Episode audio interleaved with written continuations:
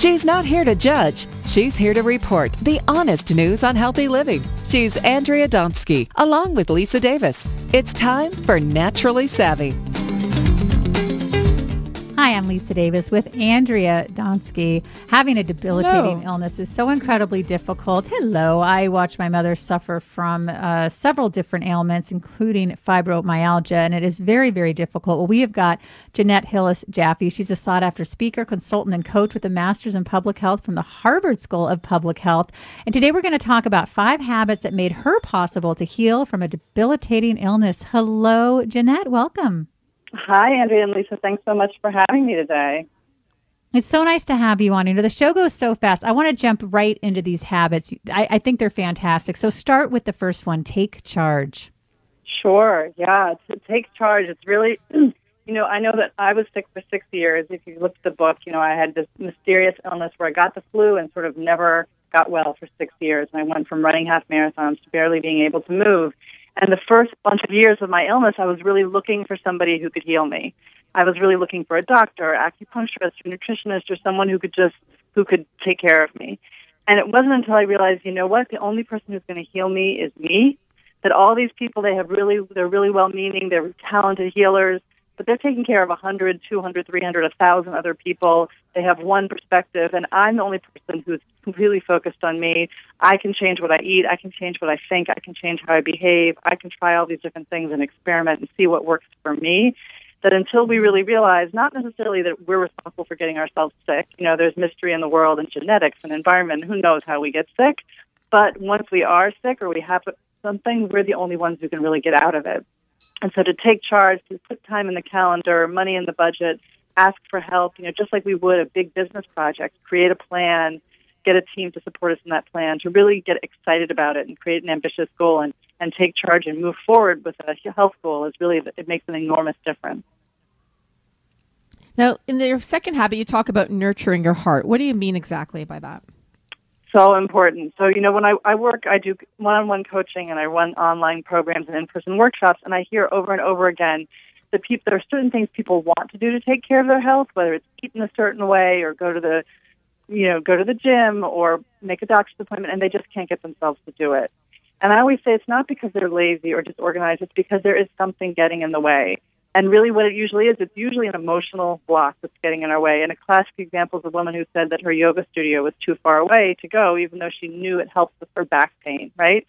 Turned out that the yoga studio was closer, closer than her grocery store that she went to once a week. And then she said, Well, I'm lazy, but she's not lazy. She has a full time job and, and three grandchildren she takes care of. And then she realized she doesn't go to the yoga class because all the women there are 30 years younger than her and skinny, and she felt bad about herself. Hmm. And once we worked on that and we identified that, then she could address the real problem. So, you know, what I always say to my clients and the people in my in my workshops is, we really need to have practices every day, whether it's journaling or talking to a friend or meditation, every day where we get to what are really the emotions, nurture our heart. What are the feelings that are getting in the way of us taking care of ourselves the way we could be? That is so nice. You know, habit number three is believe, and that is so important. And I love how you talk about you write a letter firing the, your anxious critic in your mind, and you read it out loud every day for two weeks. We all have those critics. What a great idea! Yeah, no, it makes an enormous difference. You know, I years ago, I mean, I I have I one of one of in addition to the the long term illness I have, I sort of I struggle with anxiety as a lot of us do, and a huge thing that made a big difference to me was writing this saying, you know, sort of like a, really a, a resignate uh, firing letter to say thank you for your service. Maybe when I was a child, I needed you to criticize me and ma- make me stay in line for certain reasons, but I don't need you anymore. You know, your services are no longer required. And really read that over and over again, and it, it did. It weakened that sort of anxious critic in my mind. It made an enormous difference. Yeah. Now, you talk a lot about building a supportive, a strong supportive team. Go into the details of that. I know there is a lot of research about, you know, support when somebody does have an illness or just in general in terms of living longer and living a more fruitful life. How does that relate to in terms of, you know, somebody who's diagnosed with an illness? It makes such a difference, right? There's all kinds of research that shows people who get more social and emotional support have better outcomes from breast cancer, have better outcomes from cardiac events, are more able to lose weight, all kinds of research around that. You know, and it comes in all forms. For me, um, when I was very sick, I spent years and years trying to get well with a million different things. And it wasn't until I started having people come to all of my doctor's appointments with me, I started accepting help around making food for me because part of people had recommended to me, you need to radically change your diet. And I said, that's too hard. I can't do that. But once I knew that there were people around me who would help me do it and who even would do it with me to a certain extent, A, I felt less isolated and less alone and less frankly lame. I mean, part of being sick is we feel in this Photoshop supersized world we live in, we feel terrible about ourselves that we can't keep up with everybody else. But if we really talk about what's genuinely going on for us and we put out our health goal as an ambitious, exciting project that we're working on, then we can really get other people involved and lead them to better health too. And it just it makes anything much more possible when you have a team around you. It feels much more possible to take on um, to take on big changes. Like for me, it was a big diet change that enabled me to heal, and I could never have done it if I hadn't gathered those people around me. Yeah, it makes Incredible. a huge difference. You know, habit number five, create order. You know, my mother used to always bring uh, a tape recorder. She she passed away. It'll be 21 years this year. So it was before you can just you know tape things on your smartphone. She would get like some clunky tape recorder and bring it to all her appointments. And and some of the people would be like, "What are you doing, Diane?" But you know what? It really worked for her because then she could re-listen to the conversation with the doctor, make sure she didn't miss anything, or with a nutritionist, whoever she was meeting with, and you talk about that. Get your lab tests organized and your notes for medical appointments, and you know taking notes that you like to take when you see the doctor, or taping it. I just think that's works so well.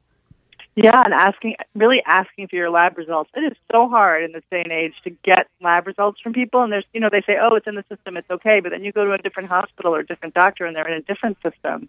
And I can't tell you how much doctors appreciate it when you show up and they say, oh, well, do you have your results on XYZ? And you say, oh, it's right here on this on this disc, or it's right here, or here's the page. You know, so I would carry this enormous book around with me to all my different doctor's appointments, and I would collect right there on the spot all of my labs and lab results and and take questions. And I'd have my appointment buddy with me who would you know take notes and write all the questions down. And it just you have much more productive doctors meetings when you have all the information at your fingertips. For sure, it makes a big difference.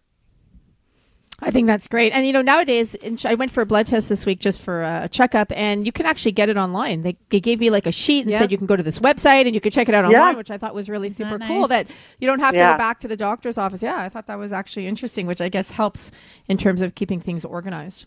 For, yeah, definitely it makes an enormous difference. It does, and you know, and there's so many other ways to create order too. You know, little things like if you're trying to change your diet, if you just clear out the Tupperwares so that you can easily take your lunch to work, you know, or if you if you want to do yoga every morning, if you make sure that the four things you need to do yoga are all in the same room, there's little things you can do, little changes that just make it easier for you to stick to your self care um, practices at home that make an enormous difference. Mm-hmm. I love the term self care. Isn't a great term, Andrea? I mean, it's just something that we mm. really need to do. And you're not being selfish. If anything, you're going to be better overall and you're going to be able to be less selfish or help other people because you're going to feel good. And I think well, utilizing the tools sure. you talked about, taking charge, nurture your heart, believe, connect, and create order. These, this is such great advice. Now, you got your master's in public health. I have my master's in public health as well. When did you know you wanted to do that? No, I was either going to be a doctor or do public health. And I decided that I wanted to, instead of work with people once they got sick, I wanted to work with people and help them stay healthy. Oh, um, and then I, I got that. sick myself. Right. And then I got sick myself. And I thought, you know what? Now I'm going to go back and work with people, especially people who have an illness or a chronic pain, chronic injury where the med- conventional medical system just doesn't know what to do with them. You know, I really love diving in with those folks and figuring out, okay, what can we put together to really make a difference for you? Well, I think you're doing yeah. great work, Janette. So you can learn more about Janette at her website at JanetteHJ.com and on Twitter at JanetteH underscore J. I'm Andrea Donsky along with Lisa Davis. This is Naturally Savvy Radio on Radio MD. Like us on Facebook and follow us on Twitter at Your Radio MD and Naturally Savvy. Thanks for listening, everyone. And like Lisa said, it's all about self care. Stay well.